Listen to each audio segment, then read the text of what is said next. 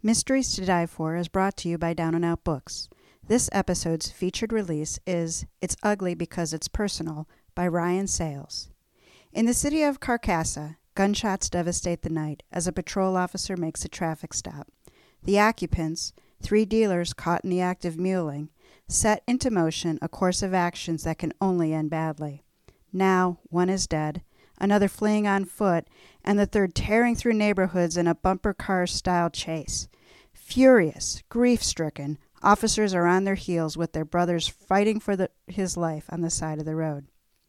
The shooter escapes, and the PD begins their hunt to find the shooter before he lucks out and fades into memory. With what information they have, they dig. The dirt that is the shooter's life getting thrown over their shoulders by the shovelful. Family, friends, employment, any avenue of refuge for him begins to burn. Things get complicated along the way, the kind of complicated that goes into a body bag. The art of flushing out the enemy is a sacred practice, best done with smoldering rage. But after a man has nowhere to hide, having him out in the open might be worse. It's Ugly Because It's Personal is available from Down and Out's website, Amazon, Barnes & Noble, IndieBound, or ask for it from your favorite bookseller.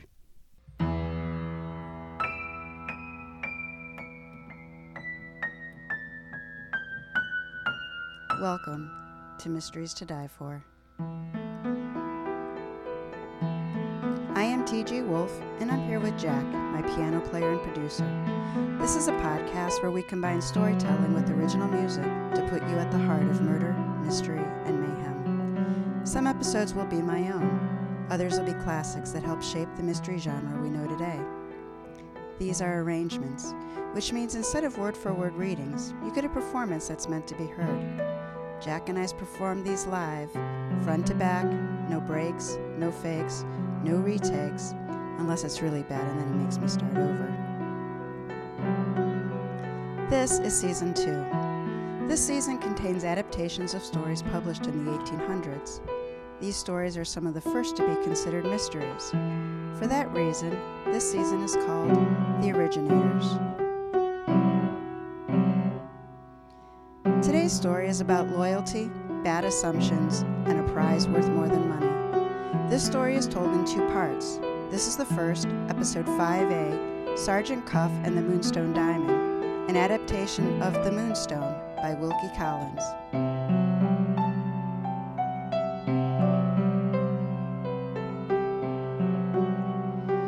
Jack. So today's story is set in Yorkshire, England. The location of Lady Verinder's country estate is not given by a name. It's described as being on the coast, but not which coast. And as you'll see, the coast has a role in this story. Only two towns were actually named in the original uh, Hall and Cobb's Hole. Searching for Frizinghall, England, I found one in the district in the city of Bradford, but that's not on a coast and Cobb's Hole I didn't find at all. So that gives me my freedom, and I picked the coastal Yorkshire town of Ravenscar. Yes, I picked it for its name. It seemed to fit a mystery. So, Ravenscar is on the eastern coast of England, 10 miles north of Scarborough, and we all know that from the famous Scarborough Fair song. In the late 4th century, it was the location of a Roman signal station, which I thought was pretty cool. Ravenscar is some 250 miles north of the Royal Observatory, home to the Prime Meridian. And according to Wikipedia, at the turn of the 19th and 20th centuries, plans were made to turn the village into a holiday resort that rivaled nearby Scarborough. Roads were laid out, and a few houses were built, and all the sewers were laid. But because of the long trek down to the rocky beach, Ravenscar never caught on, and the development was left unfinished. A town with sewers and streets, but no houses. I'm sorry, I just found that fascinating. Every time we do one of these, Jack, I find a new place that I want to go to. So, The Moonstone was published in 1868, and the story is set some 20 years earlier. It is considered one of the first detective novels. This is an incredibly long story told by multiple storytellers. One review said it was 11 tellers, although, to be honest, I didn't count. It had over 81,000 ratings on Goodreads with an average of 3.9. So here's one five star review. Four and a half stars, rounding up, for this 1868 Victoria era, mystery, often considered the first English language detective novel. I don't know. Wilkie Collins spins a literary web that starts out slowly but inexorably pulls you in. I finished the last half of the book in one extended readathon. He has a gift for writing as vastly different characters, I totally agree with that, who take who each take a turn telling or writing part of the story, and a droll, sometimes very sarcastic sense of humor. And here's a three-star review. I ended up liking the story of the diamond stolen from an Indian sacred statue, but mostly I liked it for the characters who tell the story in 11 different narratives. My special favorite was Betteredge, an old steward of the country house where much of the story takes place, who relies on Robinson Crusoe for advice. It works for him. And the wonderfully imagined and named Ezra Jennings, who turns up late in the proceedings but ultimately has a hand in the resolution of the case. If you want a Victorian, quote, the first mystery, complete with a detective, lots of villains, a suicide, a murder, a stolen gem, a trio of Indians, an unrequited love, and more, then this is for you. However, if you want a punchy, fast paced police crime book, then give this a miss. All in all, I'm glad I read it, but it was very tough going through the middle, and the end was very satisfactory. So I totally agree with that review. That I, this was so many times I almost didn't finish this book because it was just long and meandering. But when I got to the end, I was like, okay, I see why that was cool. So, you want to learn more about the original author? so, William Wilkie Collins, he dropped William in his writing. Um, he was both a writer and playwright, and his most famous novel was The Woman in White, which was written in 1859. Uh, it was his fifth novel and was considered among his first mysteries. I gotta admit, I tried starting with that one and it was a did not finish for me. Now I see it was his style and perhaps I should have persevered, but yeah, I didn't. So Wilkie was a professional writer. The other authors we featured, Poe, Pinkerton, Bulwer Lytton, Twain, they all had professions outside of writing. Wilkie didn't seem to. He wrote a lot. He wrote over 20 novels, 100 short stories, and then a bunch of plays, essays, and articles. In 1980, the Wilkie Collins Society was created to promote interest in Wilkie and his work. I thought this was interesting. So, officially, Wilkie never married. Unofficially, he had two families. He lived with a woman named Caroline and her daughter from her first marriage, Harriet. Ten years later, he met a woman named Martha. She would have three children with Wilkie. For the last 20 years of his life, he split time between these two families. I don't know where he found time to write, trying to keep up with two families. Or maybe he had to write a lot because he had to keep up with two families. Okay, so we're about ready to begin our story. I'm going to start by explaining why we're doing adaptations of these early stories instead of performing them as written. Really, two reasons. The language from the 1800s can be very hard. I mean, honestly, the commas alone make me wish I had wine sitting next to me instead of coffee.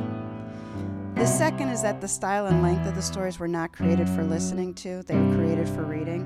As I said, this one today had over 200,000 words in its original form. And that's just right if you're reading every night because movies, television, and everything else hasn't been invented yet, but it's way too long for us.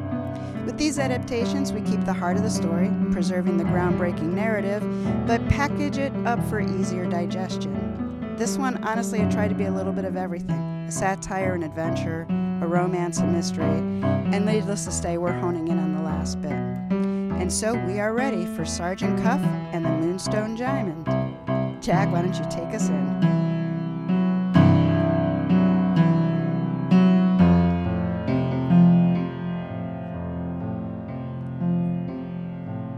Chapter 1 A Wilted Rose. I rang the doorbell fiercely, barely able to contain my disgust. The door opened and I brushed aside the welcoming face in a good suit. You've overwatered them, said I, stepping past the butler into the foyer. They're all but drowned. Look at them. English roses wilting on the stem. The butler peered at the anemic flowers in the boxes, aka the evidence. Explain yourself, demanded I. Our gardener retired, said he. They're in the responsible charge of a footman. irresponsible charge and a poor excuse.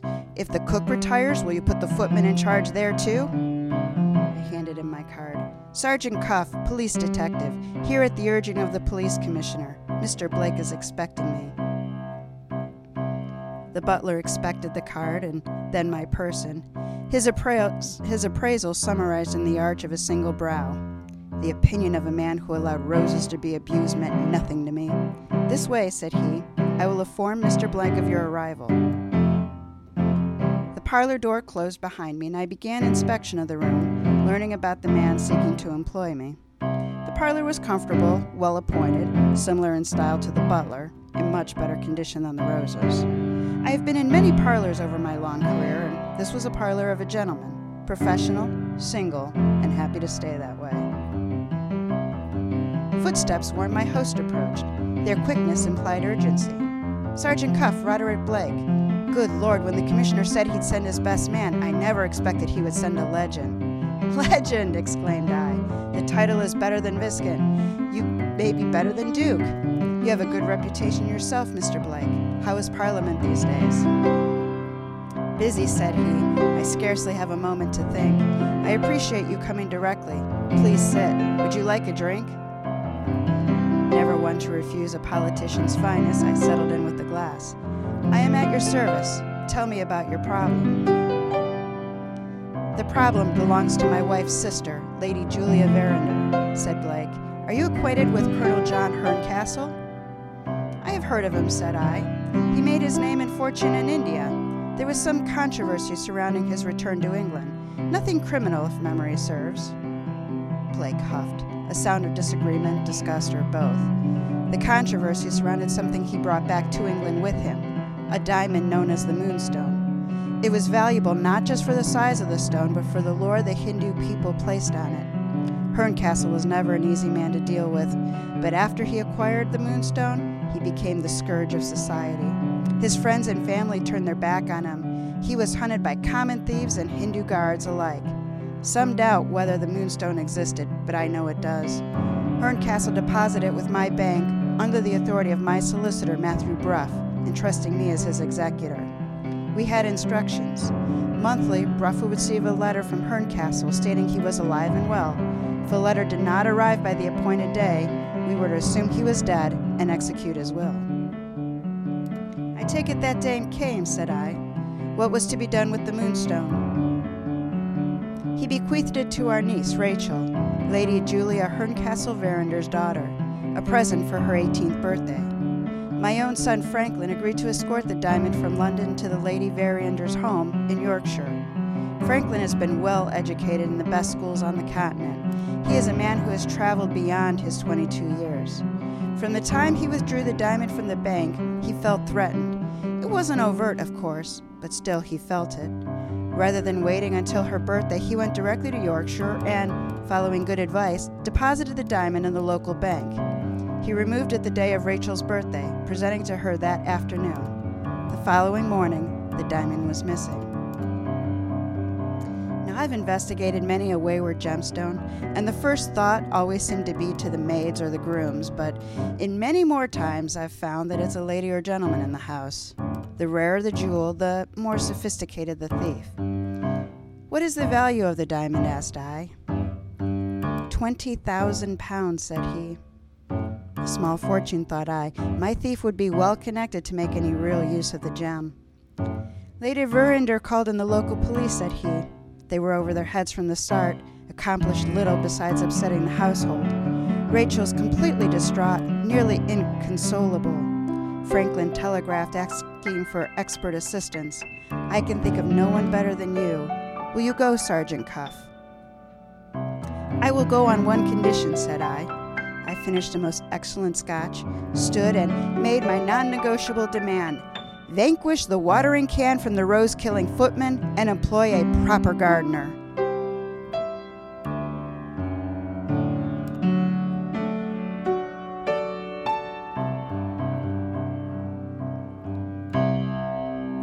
2 Inside Out. The trip to Yorkshire was a pain in my arse. Technically, it was my back, but not many inches away. Blake's advance made the train comfortable enough, but the carriage ride from the station to the country home tossed me about like a hot potato. It was a, with the spirit of good riddance that I leapt from the carriage to the entrance of the Verinder estate. A man waiting was some year, some ten years older than my sixty years. He had the ruddy complexion of a man who lived a great deal of his life outdoors. Yet here he was, dressed like the man of the house, with a disapproving face to match. Are you the London detective? asked he. I am, said I, twisting to crack my back. Sergeant Cuff, at your service. Sergeant Cuff. The Sergeant Cuff? I smiled, entertained that my adventures had reached Yorkshire. You are? asked I. Gabriel Betteredge, house steward. He turned to the manor house. I will announce you directed, directly to Lady Verinder. In a bit, said I, not inclined to follow. I always prefer to get the lay of the land before the maneuvers begin. Walk me about the property and tell me what you know. Betteredge set my bags on the inside of one of the stone pillars and then indicated up the hill toward the house. Our walking pace had a purpose and the route direct toward the garden. Our conversation, by comparison, was slow, slower and meandered. Mr. Fl- Franklin Blake arrived about a month ago, he said.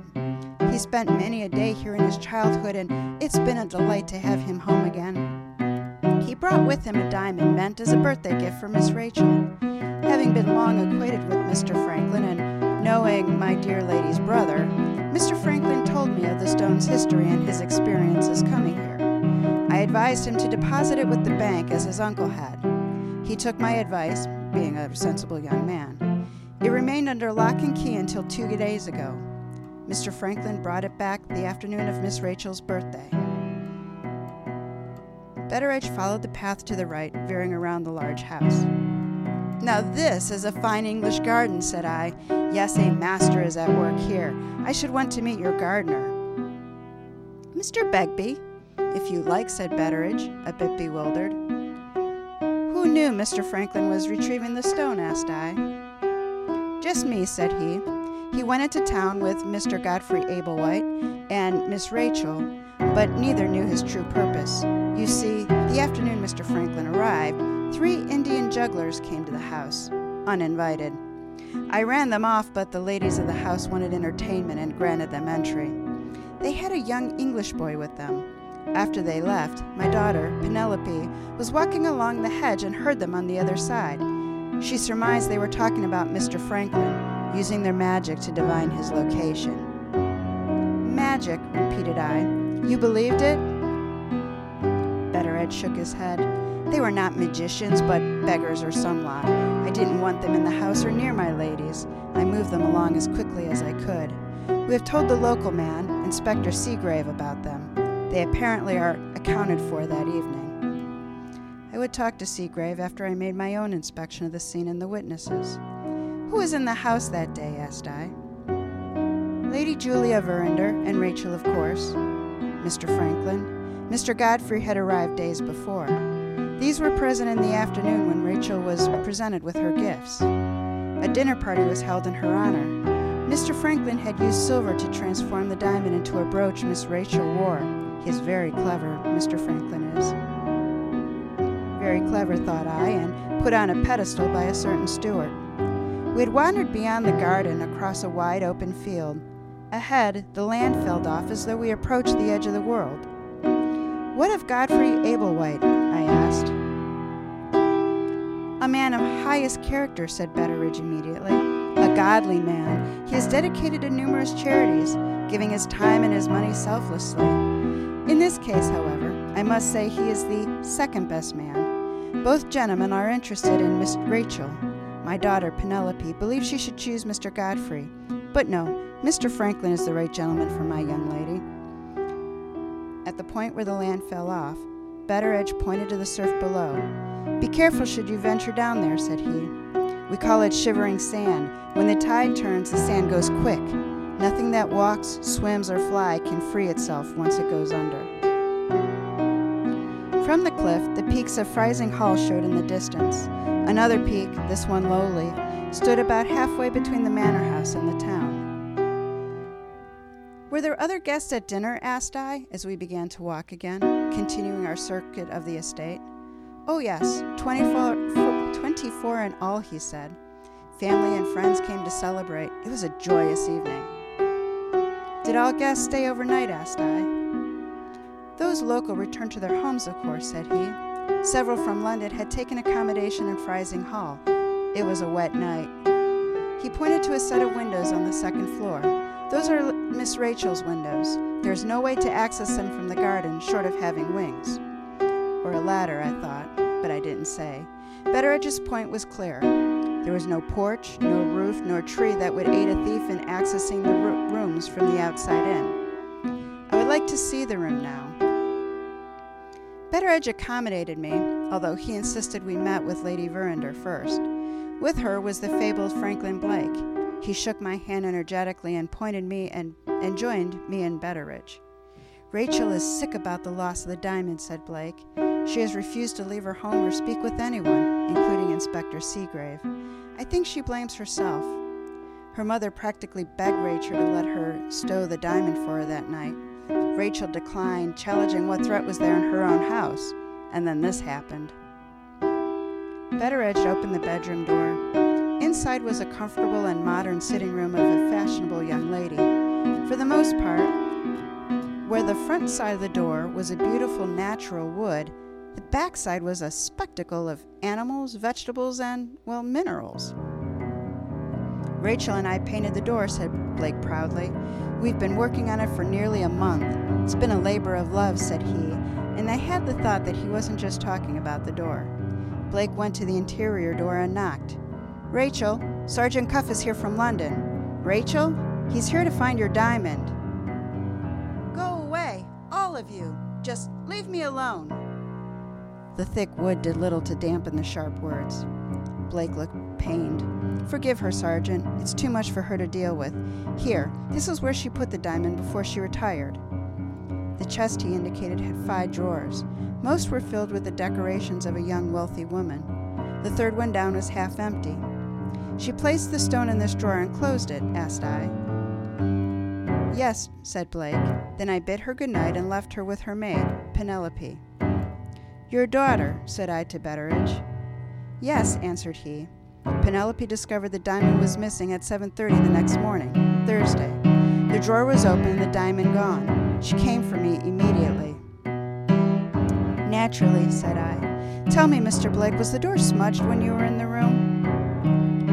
Gentlemen turned their faces to the door and the disfigured blue flower next to the keyhole. It was not, said Blake. I'm certain I would have noticed. Rachel and I worked on that part of the door on her birthday. It was the final piece. When I left, the flower was intact. Taking his testimony as fact, I began to do the maths. Paint of this type typically takes a complete day to dry. Not this bl- paint, said Blake, interrupting. I brought with me a concoction used in Italy to encourage paint to dry. Twelve hours is needed, no more. We finished at three in the afternoon, just in time to change for tea. It is true, said Betteredge.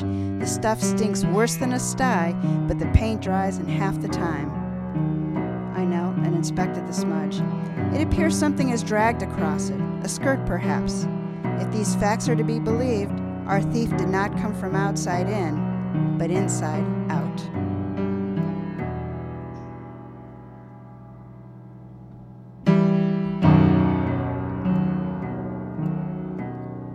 Chapter 3 Above Stairs. I chose the library as my headquarters and set to interview the residents above the stairs.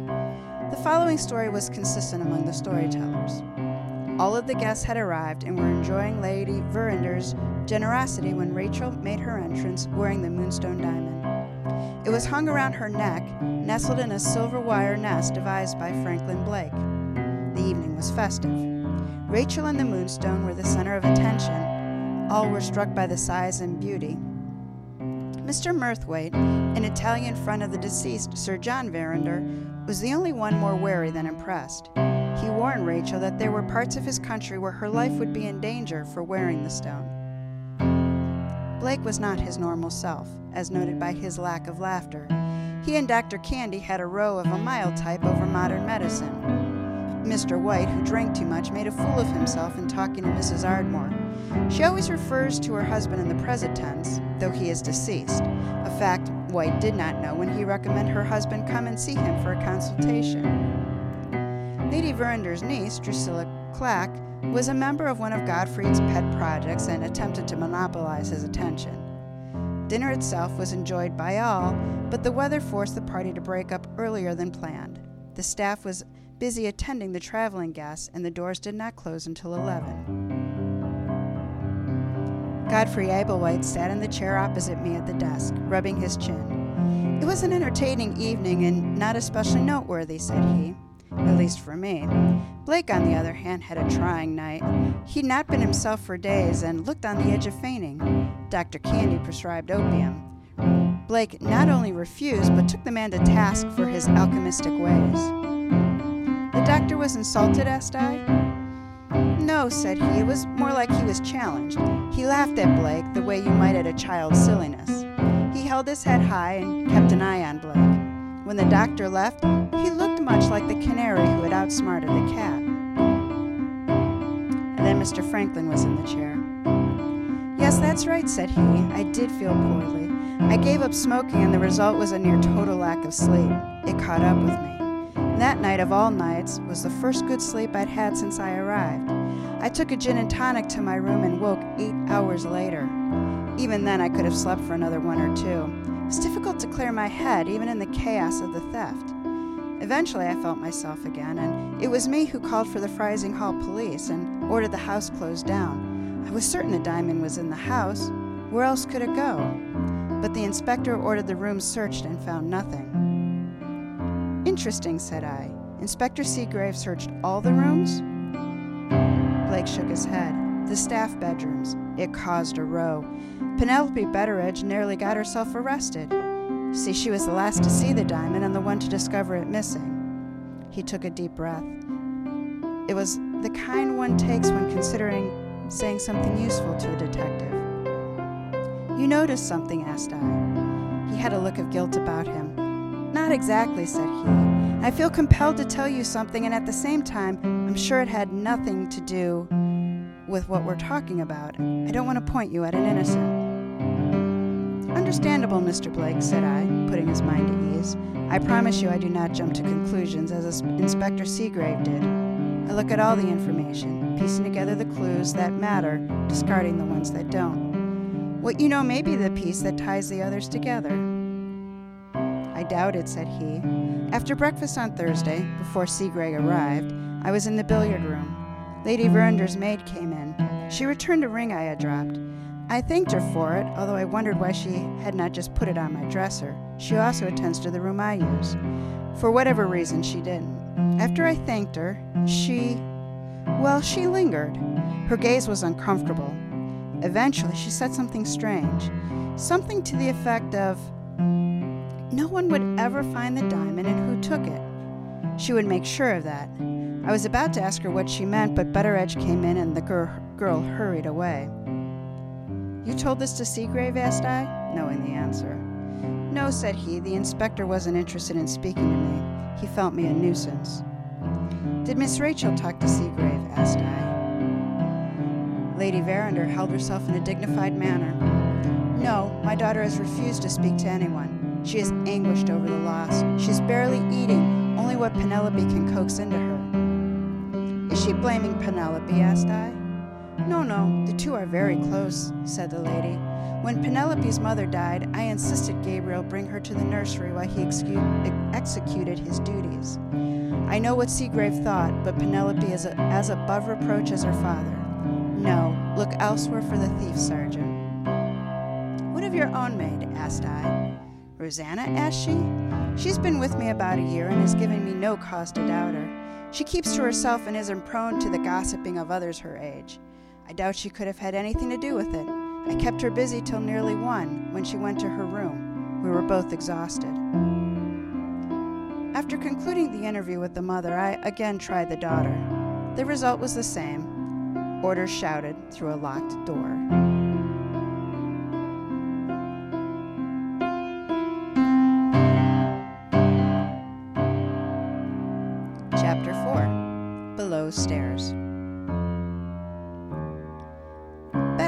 Was generous enough to loan me his room to interview the staff. His daughter was first, and immediately I could see the mistake my predecessor made. I didn't do it. Penelope stood with her arms crossed over her stomach. Why would I take Rachel's diamond? It's worth a great deal of money, said I. It would make a rich woman out of you. She laughed. If I was going to nick something, I would take candlesticks or something I could get real money for, not some diamond the size of a chestnut that everyone is after. Is everyone? asked I. She flipped her hand as if it were an answer. There are stories about Hindu soldiers searching across the world for it. Maybe they aren't true, but maybe they are. Are you talking about the Indian performers? asked I. I saw them, said she. They poured black powder into this little boy's hand and asked him if the man they were looking for was on his way. The boy said it wasn't clear. They asked him more questions, questions enough that I knew they were looking for Mr. Franklin. Yes, I heard of the magic, said I. But tell me about that night. It was near midnight, said she. Miss Rachel placed the diamond in the cabinet. Lady Verinder, Mr. Franklin, and I were in the room. Both wished her good night and happy birthday. Then I went into her bedroom and got her ready. I left and went directly to my room. It had been a very long day. Very good, said I. Now think carefully. Did you notice the door when you left? Was the blue flower near the keyhole smudged? No, sir, said she. I'm sure it wasn't. I helped Mr. Franklin and Miss Rachel with the painting that afternoon. I knew it was wet and took care not to brush against it. Next, Rosanna Spearman stood before me, Lady Verinder's maid. The girl was what would have been plain, except for a misshapen shoulder. She wasn't someone you'd likely forget. I had known her two years prior when I arrested her for stealing. She described her responsibilities as the upstairs maid, which included keeping the laundry book. My questions about her movement resulted in the same story as her lady told, working until the early morning hours and then falling quickly asleep. Bring me the laundry book, said I. Rosanna frowned at my request, but complied. I read through the entries, looking for a balloon stain notated. I did not find one. When was the last time you were in Miss Rachel's room? asked I. I don't go in there, said she. Penelope is her maid. As I said, I take care of Lady Verinder and clean the guest rooms, including those used by Mr. Franklin and Mr. Godfrey. Rosanna would not look at me. I wasn't sure if it was because she remembered me from our last meeting or if she was guilty of something new. I was halfway through dismissing her when she seized the initiative, all but running out of the. Cook came next, who had also been ruffled by Seegrave. Cook, being the cook, hadn't left the kitchen that night. She knew nothing of the events other than her horrid experience of having her room searched. There was nothing you saw, asked I. Nothing you heard, nothing out of place? Not that night, said she. But the next day, Rosanna took to her bed after finishing the bulk of her duties. We couldn't convince her to eat. It was as if she'd caught Miss Rachel's melancholy. When did she rejoin the world? asked I. Today, and she doesn't look as though she slept for days. Of course, that's what happened when you moon over your betters. The girl won't have a chance with a mag like that, even if she weren't born ugly. Mr. Godfrey, ventured I? Mr. Franklin, corrected she. She is younger than she looks, and her behavior proves it. Mr. Franklin is practically betrothed to Miss Rachel. What's he want with the lady's maid? Nothing, I tell you. After Cook, I saw Betteredge again. I need to consult with Lady Verinder. The efficient steward led me to the lady of the house, who was with Mr. Blake and Mr. Godfrey. Have you solved the mystery? asked she, her complexion without color. I am making progress. I believe the smudge on the door is a valuable clue. The evidence says that the painted door was dry at three in the morning. With Miss Rachel retiring near midnight, the thief acted between those hours. In making their escape, they brushed against the paint. When I find the clothing, I find the thief. And then, it reasons, I find the diamond. Lady Verinder looked to Mr. Blake, who nodded his concurrence. My lady, said I, my predecessor blundered in the handling of your staff. They are sensitive to my presence as it is, yet I must search for the stain. I respectfully ask permission to search all of the rooms, including those of your family and guests. The lady gasped. Surely you aren't accusing my family of stealing. Experience guided me through the trap. Of course not, my lady. Consider that if you permit to search your rooms when you are completely above suspicion, then the staff will believe the same when I say that this is a logical matter in the course of the investigation.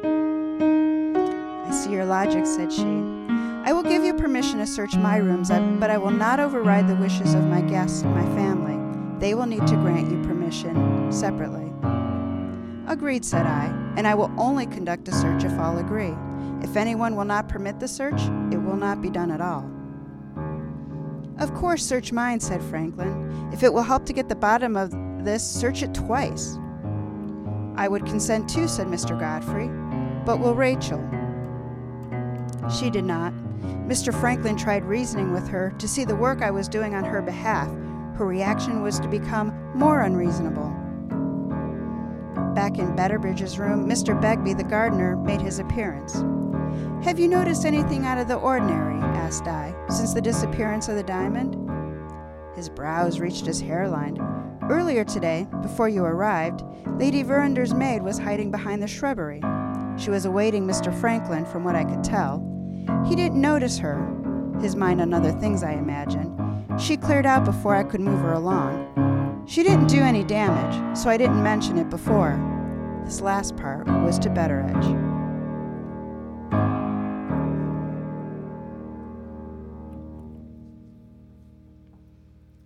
Chapter 5 In Town. Having spent the bulk of my life investigating crime, the bed, my bed, is more often vacant than occupied. Passing this night on the couch in Rachel Verinder's sitting room neared the top on the comfort scale. Betteredge offered a warm and clean bed, but the room did not afford the view I required. Rachel knew something about the theft, of this I was certain. Rosanna also knew something about the theft, of this I was equally certain. Past history told me Rosanna was capable of taking the diamond, but this was too sophisticated for her. There was another hand. My goal was to disrupt communication between Rosanna and Rachel. Positioned as I was, Rachel could not leave, and Rosanna could not enter without waking me. I closed my eyes in the dark of night and woke to a confused maid, Penelope Betteredge. Quickly, my brain began to function, realizing that nothing had happened the night before. Exactly as I planned. With the household busy and Rachel still refusing to leave her room, I borrowed a horse and went to Frizinghall. The village was charming, as English villages tend to be. Well tended homes with equally tended front gardens. Flower boxes spilled over with the colors of the season, not a one suffering from the heavy hand of a watering can. The constabulary was easily found, as when the inspector named Seegrave. We discussed the case, what he saw and what he heard. In his enthusiasm to find the diamond, he had forced the household staff out of their rooms. He found nothing criminal or even interesting. While he preened with pride at his forward thinking, I bit my tongue at the difficulty he created. The staff had reason to detest police presence and would be far from forthcoming with me. I couldn't say this, of course. Inspectors are the English roses of the force, the varietal of the most delicate nature. Detective being outside Seegrave's normal duties, he was happy to hand the case over. The three Indians were his guests. Even sitting in cells, it was easy to see that there was nothing common about the trio. They were gentlemen of learning and skill, their eyes bright and shrewd. They realized I was their best chance at release and spoke readily. At the time, the diamond was in full view on Rachel Verinder's breast. The trio was in the dining room of the rooming house fact easily confirmed with their hostess, which I would do to be thorough. But I was satisfied they had not stolen the diamond. They looked as disconcerted in the diamond's loss as Lady Verinder. Well, I had no doubt they would have stolen the diamond if they'd had the chance. The chance they did not have. As I was bidding Seegrave goodbye, he mentioned that one of Verinder's maids had been seen in town the afternoon of the discovery. He knew Rosanna's name, and her deformity made her a very conspicuous woman. Following his direction, I visited a local shop. Rosanna had purchased material of the type and quantity for making a nightgown. This was while she was presumed to be in her room, nursing a headache and melancholy. It naturally led to the theory that it was Rosanna's nightgown that brushed against the still wet paint. I returned to Seegrave and put the question to him. Dash it all. The man was so intent on the diamond he failed to note if the maid had a nightgown, let alone if it was besmirched with blue. I made my return to the Verinder estate, enlisting Betteredge's assistance. I had no hope of finding the nightgown in Rosanna's room. Too much time had passed, and she was too smart, too experienced. Were I her, I would have disposed of the cloth at my earliest convenience. You want to search the rubbish, sir? Betteredge teetered between offended and disgusted. The rubbish and any other likely disposal point of clothing. Search the flues, the bins, everywhere. In defense of his lady's house, Betteredge insisted on searching with me. His company was welcome. Sifting through rubbish bins was always more enjoyable with others. I breached the subject of Rosanna Spearman. Betteredge knew the girl's history. She's had a hard life, said Betteredge, and had been a faithful servant to Lady Verinder. She wouldn't have stolen the diamond. More so, said he, she didn't have the opportunity to. I peered into a fireplace so clean the base shined. So say you, and you may be right. But she was seen in Frizinghall the afternoon after the theft at a time she was thought to be in her room. She had taken sick, by all accounts. A lie. She bought cloth enough to make a nightgown. The most logical reason would be to replace her own, one that had suddenly become unusable. Betteredge did not want to believe, but his mind could not mi- dismiss the rationality. Inspector Seegrave would have found it, said he I shook my head. Seegrave only looked for the diamond. Let us talk to Rosanna, said he. She will have an explanation, I am certain. Betteredge settled us into his room after sending for Rosanna. After many long minutes, it was determined she was not in the house. The great search began of the property with no sign of Rosanna. She didn't leave, Betteredge declared.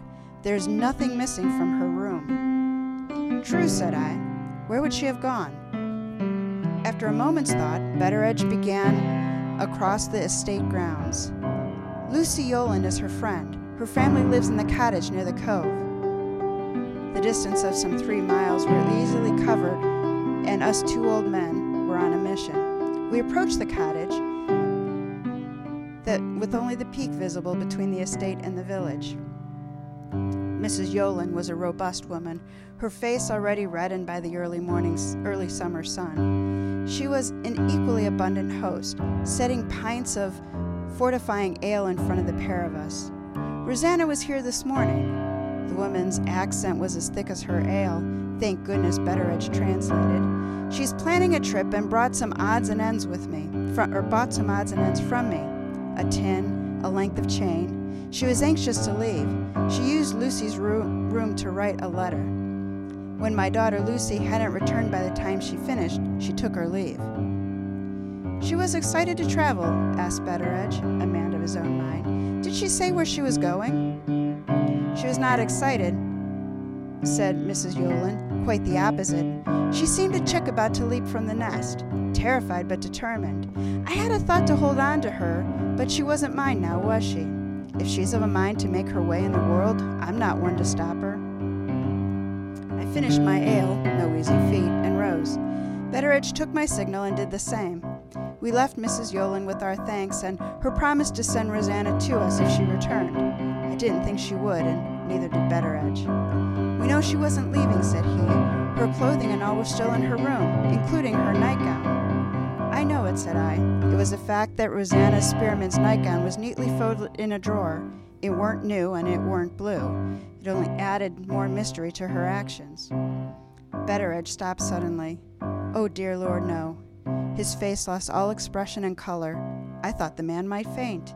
Easy, man, said I. The cove, the sands. That was her place. He moved now, twice as fast as when we came. The day before Miss Rachel's birthday, I found her there crying. She wouldn't tell me about what.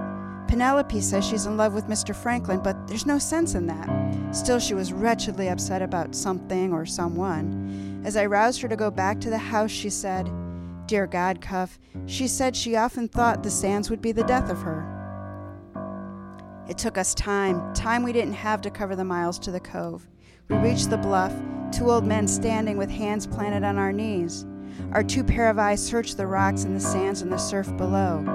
There, shouted he. He began his descent more fast than careful.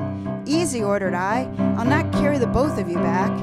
He paid no heed, slipping and sliding down until he stumbled onto the large rocks at the bottom. Reaching between the two, he withdrew a brightly cl- colored cloth. Rosanna! Rosanna! called he. But we were alone. What was here would be here forevermore.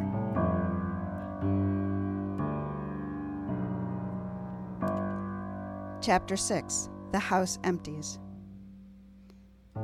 The death of Rosanna Spearman was a black cloak draped over the Verinder estate.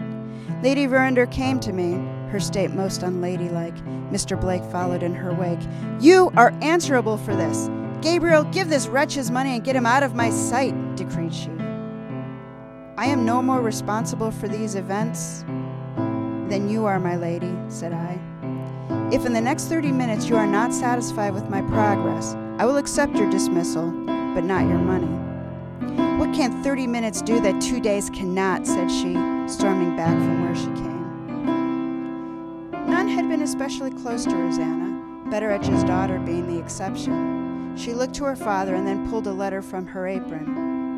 I found this in her room, said she, addressed to you. Betteredge opened the letter. Grief spilled over, tears streaming down her cheeks. She did it, Cuff. She killed herself. He handed me the letter. With my own eyes, I read her gratitude for Betteredge's kindness, her apology for her failings, and her request to be remembered when he saw the shivering sand. Why would she resort to such an extreme? It was because of Mr. Franklin, said Penelope Betteredge through tears. I told her over and over that he weren't meant for her. Even if her shoulder hadn't been twisted, the kind of man he was just weren't meant for the kind of girls we are. I never thought she'd do such a thing. Her father wrapped her in his arms, pulling her head to his shoulders. You were a good friend to Rosanna, the best. Lucy Yolland, said Penelope. She was Rosanna's best friend, but I tried to be good to her. A bell sounded. Betteredge set his daughter aside. Cook, can you make something to soothe Penelope? I'll be back directly.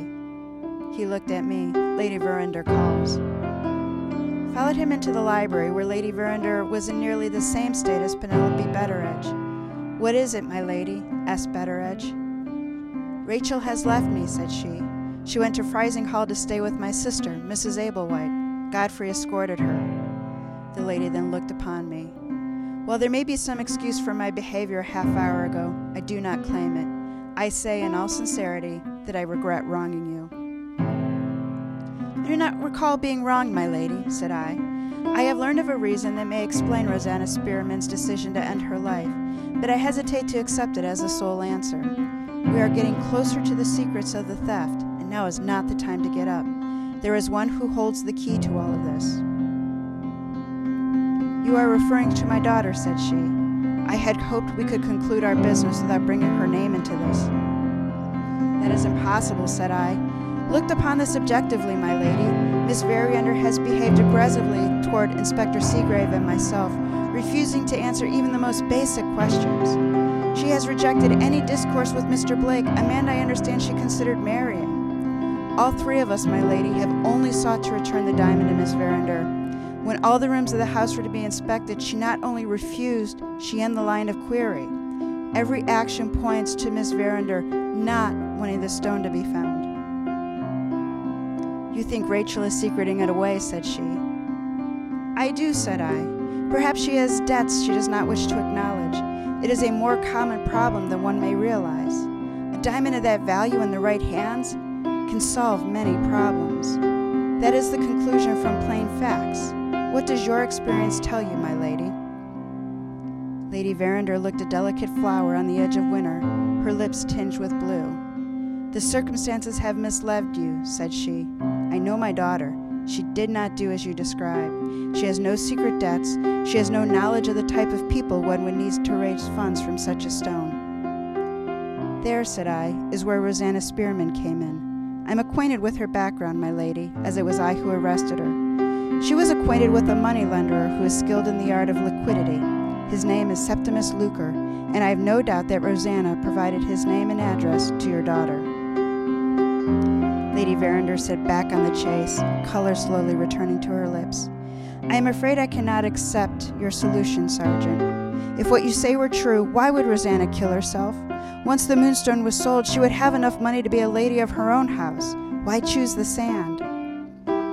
Do not know, said I. I propose an experiment. Your daughter is of high emotion. Perhaps we can persuade her to talk. She does not know of Rosanna's death. If we use the knowledge as if a club, it is possible she will feel the weight of her decision and fill in the pieces. After talking through other options, each less agreeable than the first, Lady Verinder insisted on being the one to speak to her daughter. She packed the bag and set out for Frizinghall. The house was for us bachelors Blake, Betteredge, myself. I passed the evening debating with Begbie on the topic of whether the white rose, white moss rose grows better with or without budding it on the dog rose. He chose the losing side of the argument. The next day, the carriage Rachel had taken to Frizinghall returned without passengers. The, letter the driver delivered a letter to Betteredge. He read it in front of Blake and myself. The experiment had failed. Lady Verinder was taking Rachel to London to heal. I was relieved of my duties. Then she's gone, said Blake, low as a man can be. There is nothing left for me here. Funny, when I arrived with that cursed diamond, this was a happy house. For a short time, I was happy. Now look at it. Look at me. He inhaled deeply. I must put England behind me for a time. Mr. Franklin, said Betteredge, astonished, must you leave? How can I be in a country, said he, knowing Rachel is here and loathing me? If she would have only talked to me, I am certain we could have resolved this. He turned to me, taking my hand. I am grateful for all you did for Rachel, Sergeant Cuff. I accepted the man's hand, agreeing with his opinions on, Rachel, on Rachel's silence. I regret I was not able to do more, said I. Blake gave orders for his carriage to be ready and climbed the stairs to pack. Please, Sergeant Cuff, said Betteredge, allow me to pay you for the efforts. No, said I, the job is not complete. If your lady should want to complete the task, I will be at your service. I will leave you with three predictions. Shortly, you will hear from Yolland College, Cottage, with the message from Rosanna. Second, you will hear the three Indians again. In fact, wherever Rachel is, they won't be far. Finally, you will hear of the London moneylender, Luker. In the meantime, sir, I carry away with me a sincere personal liking for you, which I think does honor to both of us. If we do not meet again before my professional retirement take place, I hope you will come and see me in a little house near London, which I have my eye on. There will be grass walks, Mr. Betteredge, I promise you, in my garden. And as for the white moss rose, the devil you'll get the white moss rose to grow unless you bud it on the dog rose first. The cry came through the window. We both turned around. There was Begbie at the window, equally eager for the controversy. Beyond him was the pony chaise, at the ready with my bag. I wrung Betteredge's hand. Ask him about the moss rose when he comes back and see if I've left him a leg to stand on.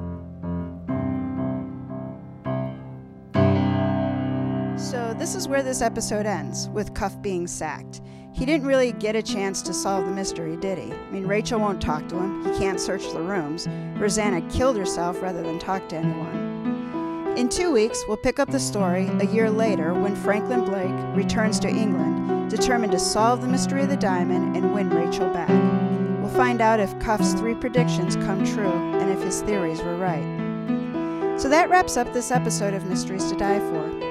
Support our show by telling a mystery lover about us and giving us a five star review. Become a member of our Body Bad Brigade by financially supporting this season with a one time donation. Pay what you can. Information is in the show notes and on our website. Everything's appreciated. Mysteries to Die For is written by T.G. Wolfe with contribution from Jack Wolfe. Sergeant Cuff and the Moonstone Diamond was written by T.G. Wolfe, adapted from The Moonstone by Wilkie Collins. Music and production are by Jack Wolfe. Episode art is by Shannon Leahy. Join us in two weeks for episode 5B Franklin Blake Returns. Jack, with that, why don't you take us out?